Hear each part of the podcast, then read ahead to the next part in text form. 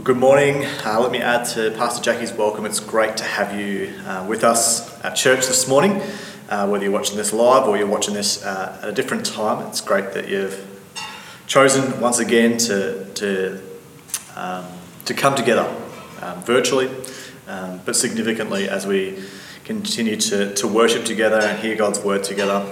Um, we're really praying and hoping that we'll be able to meet together soon in some sorts of ways, but until then, uh, we're continuing to be the church, continuing to, to love Jesus, to love each other, and to reach the lost. And, and I pray and encourage you in, in whatever uh, way that you can to, to continue to do those things. Um, we might not be able to organise uh, church events, we might not be able to uh, have gatherings at the building, but under the current restrictions, you may be able to get together with a couple of people at a park or, or outside somewhere and, and, and see people face to face and, and invite maybe some people that you haven't seen for a while. Uh, and as we all do that, we'll all feel and be more connected to one another. So don't wait for a church um, organised event. Continue to, to do them uh, informally and, and, meet together and pray together, encourage each other as you can, as you feel comfortable, uh, and as the restrictions allow you to. Well, this morning uh, we're going to be starting a new series. It's always exciting starting a new series. Um, and for the next few weeks, uh, we're going to do a series called Stories of Old. Uh, and we're going to be looking at um, some Old Testament stories, um, uh, a different one each week, some familiar, maybe some uh, not so familiar. Uh, and just really leaning into to what the story is teaching us about, primarily about God, um, His plan for us, and what he wants to encourage us or challenge us with. And so this morning I've, I've chosen a well known story to kick us off. Um, and you can find it in Genesis 6. And everyone knows Genesis 6 is the story of, you guessed it, hopefully, Noah. All right, so let's read it. Genesis 6, I'm going to read from verse 5 to 22. It says this. The Lord observed the extent of human wickedness on the earth, and he saw that everything they thought or imagined was consistently and totally evil. So the Lord was sorry he had ever made them and put them on the earth. It broke his heart. And the Lord said, I will wipe this human race I have created from the face of the earth. Yes, and I will destroy every living thing, all the people, the large animals, the small animals that scurry along the ground, and even the birds of the sky. I am sorry I ever made them. But Noah found favour with the Lord. This is the account of Noah and his family. Noah was a righteous man, the only blameless person living on earth at that time, and he walked in close fellowship with God. Noah was the father of three sons Shem, Ham, and Japheth. Now God saw that the earth had become corrupt and was filled with violence. God observed all this corruption in the world, for everyone on earth was corrupt. So God said to Noah, I have decided to destroy, to destroy all living creatures for they have filled the earth with violence. Yes, I will wipe them all out along with the earth. Build a large boat from cypress wood and waterproof it with tar inside and out. Then construct the decks and stalls throughout its interior. Make the boat 450 feet long, 75 feet wide, and 450, sorry, 45 feet high. That'll be a tall boat. Leave an 18 inch opening below the roof all the way around the boat. Put the door on the side and build three decks inside the boat lower, middle, and upper. Look, I'm about to cover the earth with a flood that will destroy every living thing that breathes. Everything on earth will die, but I'll confirm my covenant with you. So enter the boat, you and your wife and your sons and their wives. Bring a pair of every kind of animal, a male and a female, into the boat with you to keep them alive during the flood. Pairs of every kind of bird and every kind of animal, and every kind of small animal that scurries along the ground will come to you to be kept alive. And be sure to take on board enough food for your family and for all the animals. So Noah did exactly as God had commanded him. Let's pray together. God, we thank you uh, for being with us this morning. We thank you that we can be with you and that, Lord, that we can hear your voice. And God, I pray this morning that we might hear your voice afresh. God, that we might encounter you in your word. Uh, and God, wherever we find ourselves, whatever season of life, God, that you would encourage us through your word this morning. We pray this in Jesus' name. Amen. Don't know about you, but when I'm um, driving along the road, one of the things that I find irritating is, is roadworks. Uh, especially when you're on a long trip and you're trying to make good time, you're watching the GPS and you're seeing the estimated time of arrival and you see it tick down a minute. You know, you're supposed to arrive at 4.30 and then suddenly it ticks down to 4.29. and You think, good, I'm making better time than Google anticipated, anticipated I would. Uh, but then, of course, you hit the roadworks and you have to slow right down to 40 kilometres an hour. And sometimes you look around and you think, where are these roadworks? It just looks like someone's set up cones, put some signs off, signs up, and then gone off and had a laugh at all these cars slowing down. But you know, whenever someone's doing some roadworks, hopefully, and I always wonder this, you know, they're building a roundabout in the middle of um, MacArthur Street, in the middle of uh, town in Sale here at the moment, and it just looks like they're cutting up the road willy nilly and pouring concrete and chopping trees down left, right, and centre, and then they've got these wiggly spray painted lines on the on the road, and you sort of wonder how do they know how to build this road and where to put things and how it's going to look. And of course, there's a plan. Um, of course, there's some sort of uh, picture of what it's going to be. The end has already been um, thought up. The, the end is already there, and they're just working towards that end, towards that plan.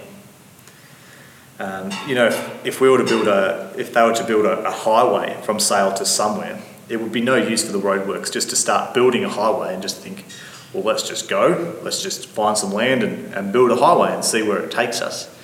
Uh, that would be completely useless and pointless, and they might end up somewhere they might not. Um, but before they start digging, before they start all the works, of course, they need the plan. They need the end in sight. They need to know where the road's going, where the highway is going, because it changes everything. It changes the destination. Uh, sorry, the destination changes everything. You know, I think in the same way, God's future, God's plan, um, determines the past, determines the steps that we take to get there. God doesn't look uh, like we do from beginning to end. You know, we can't see what tomorrow will bring. We can't see what next week will bring. Uh, but He knows the end result, and He knows how He wants to get us there.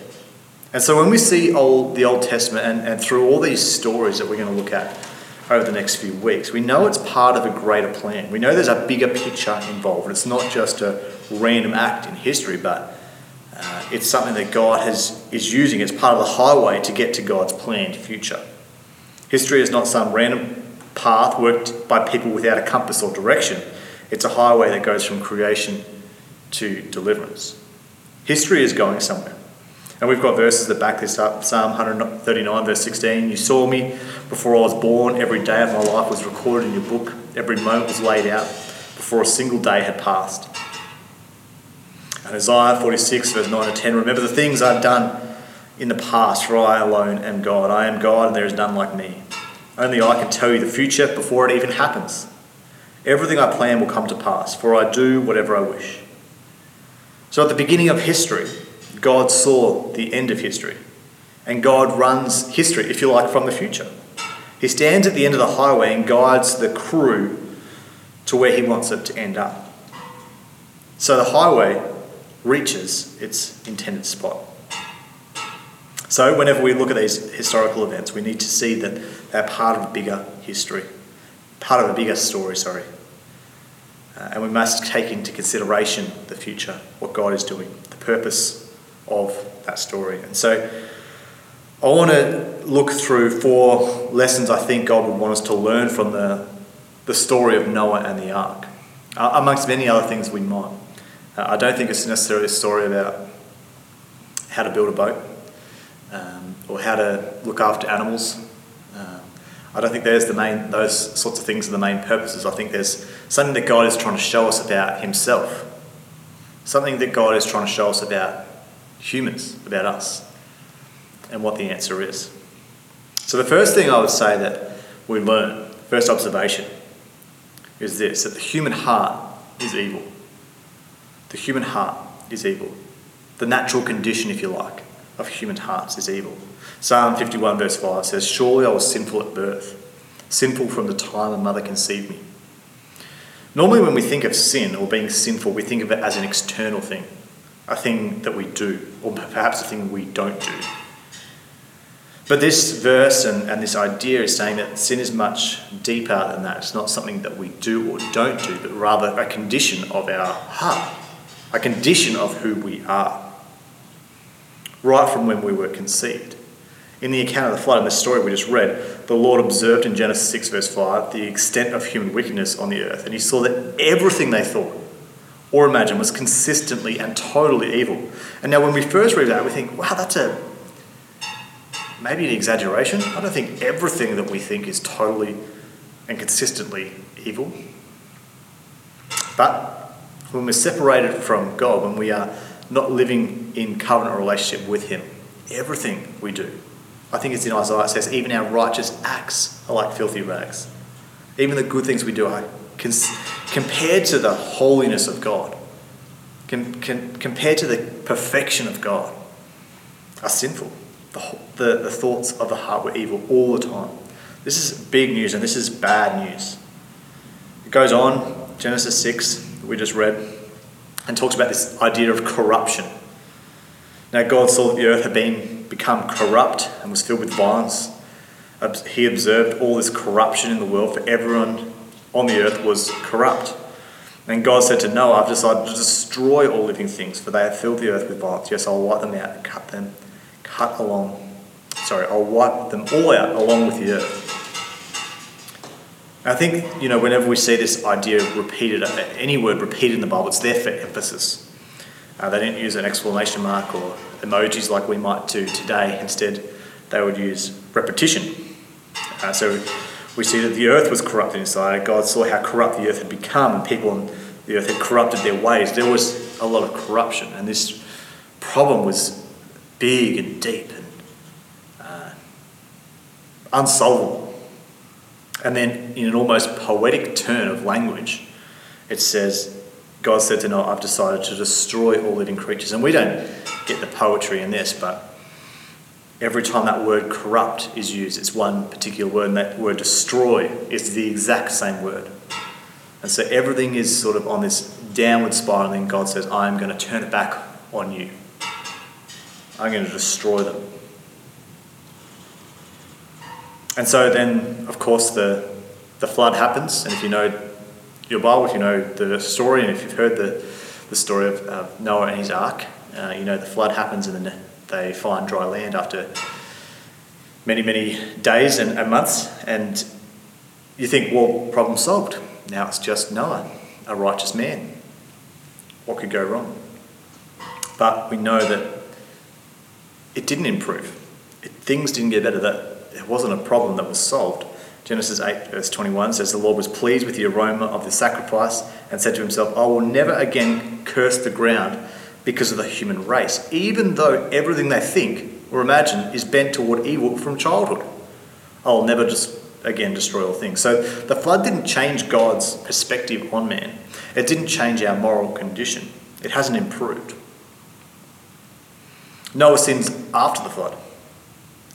Another way we can see that there's no improvement is this idea in Genesis 9. Noah, a man of the soil, proceeded to plant a vineyard, and when he drank some of its wine, he became drunk and lay uncovered inside his tent. And again, we have this understanding through that story of sin is still there.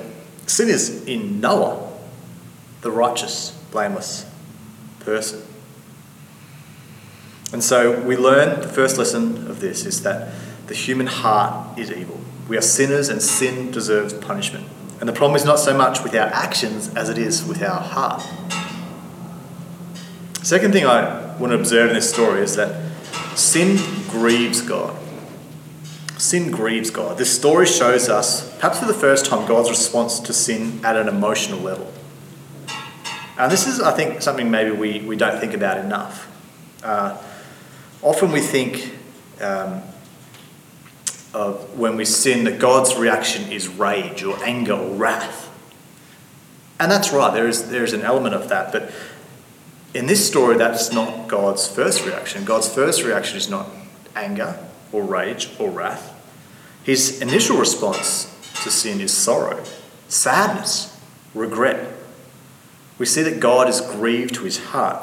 Genesis 6 6 said, So the Lord was very sorry he made them and put them on the earth. It broke his heart. Most of the time when we think about sin, we think of it in a transactional way. We sin, we disobey, we fail to obey, and that sin creates guilt and deserves punishment. And it's true that that's part of the effect of sin, but the other part of sin is it's a personal thing. And we need to see it in its correct light. Sin is primarily a, a relational problem. Sin is personal. God is our Father, He's our dad, and, uh, and our rebellion, our sinfulness, doesn't just create anger, but creates sadness and deep pain. Our sin causes pain for the Father heart of God.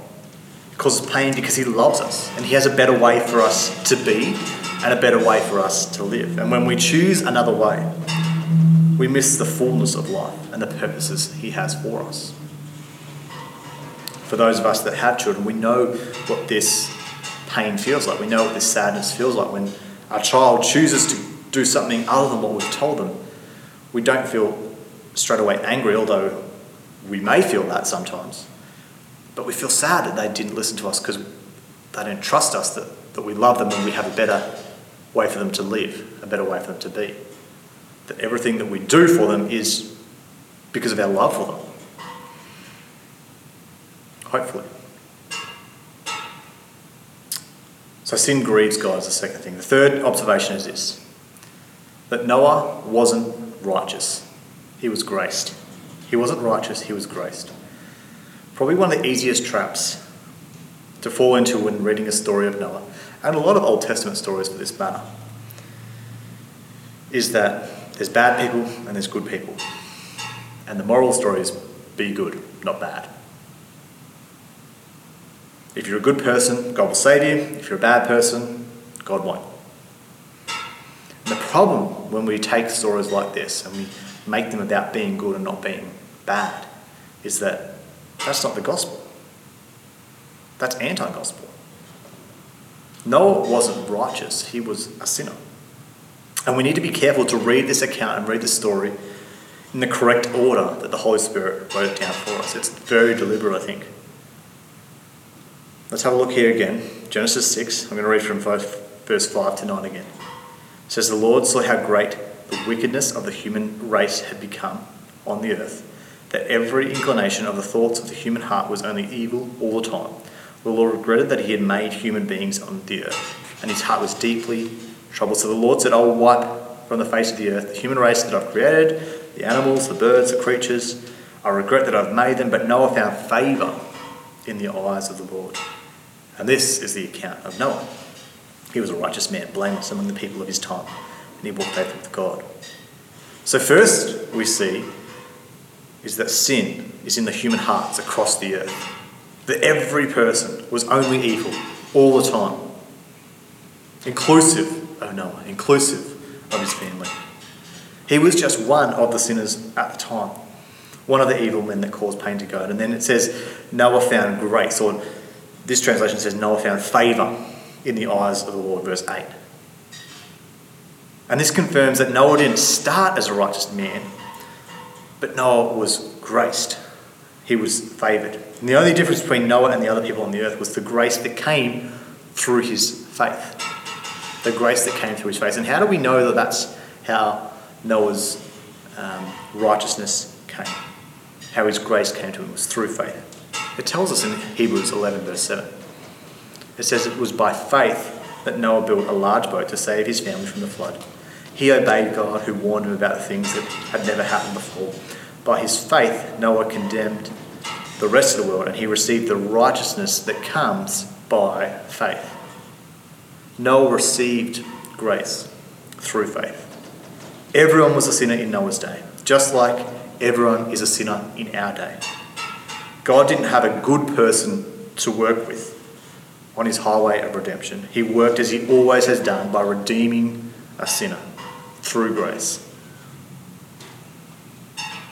And we see that the outworking of that grace is the righteousness that Noah received and that he lived with, that he lived by.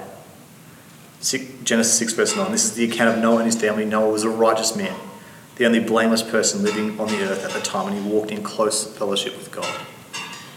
The effect of grace is huge in Noah's life. And the great news for you and for me is that Noah, although he was a bad guy, received God's grace. And that same God still does the same thing today. So, the three things we've observed so far the human heart is evil, sin grieves God, Noah wasn't righteous, he was graced. The fourth and final thing is this that God makes a covenant. God makes a covenant with Noah, with us. The most hopeful aspect, I think, of this story comes with the first use of this word covenant. The flood seems pointless. The flood seems to accomplish nothing ultimately but anticipates the greatest covenant that is to come. And we know that through the story, uh, the covenant comes through the rainbow. We see the rainbow today, and we are reminded of this covenant, of this promise that God will not flood the earth again. God establishes a covenant through one man who's going to preserve the entire human race. And I think the point of this story of Noah is to point forward to a better covenant, to show us uh, of what God is planning to do further down the highway in the future. It points, it reveals our sin. It shows us the heart of God. It warns us of deserved punishment. It anticipates the offer of new creation. It shows us how, of being made right, being made righteous in God's sight through faith. It's an appetizer, if you like, of the greatest covenant, the most glorious covenant to come. We read about this new, better covenant many places, but one place I want to read to you from is here in Hebrews 8, verse 1 to 12. Says this Here is the main point. We have a high priest who sat down in the place of honour beside the throne of the majestic God in heaven. There he ministers in the heavenly tabernacle, the true place of worship that was built by the Lord and not by human hands. And since every high priest is required to offer gifts and sacrifices, our high priest makes us must make an offering too. If he were here on earth, he would not even be a priest, since there are already priests who offer the gifts by the Lord. They serve in a system of worship that is only a copy, a shadow of the real one in heaven. For when Moses was getting ready to build the tabernacle, God gave him this warning Be careful, oh, sorry, be sure that you make everything according to the pattern I have shown you here on the mountain. But now Jesus, our high priest, has been given a ministry that is far superior to the old priesthood. For he is the one who mediates for us a far better covenant with God, based on better promises. If the first covenant had been faultless, there would be no need for a second covenant to replace it. But when God found fault with the people, he said, The day is coming, says the Lord, when I will make a new covenant with the people of Israel and Judah. This covenant will not be like the one I made with their ancestors when I took them by the hand and led them out of Egypt. They did not remain faithful to my covenant, so I turned my back on them, says the Lord. But this is the covenant I will make with the people of Israel on that day, says the Lord. I'll put my laws in their minds, I will write them on their hearts. I will be their God, and they will be my people. And they will not need to teach their neighbours, nor will they need to teach their relatives, saying, You should know the Lord. For everyone, from the least to the greatest, will know me already, and I will forgive their wickedness, and I will never again remember their sins. I think Noah points us towards this better covenant.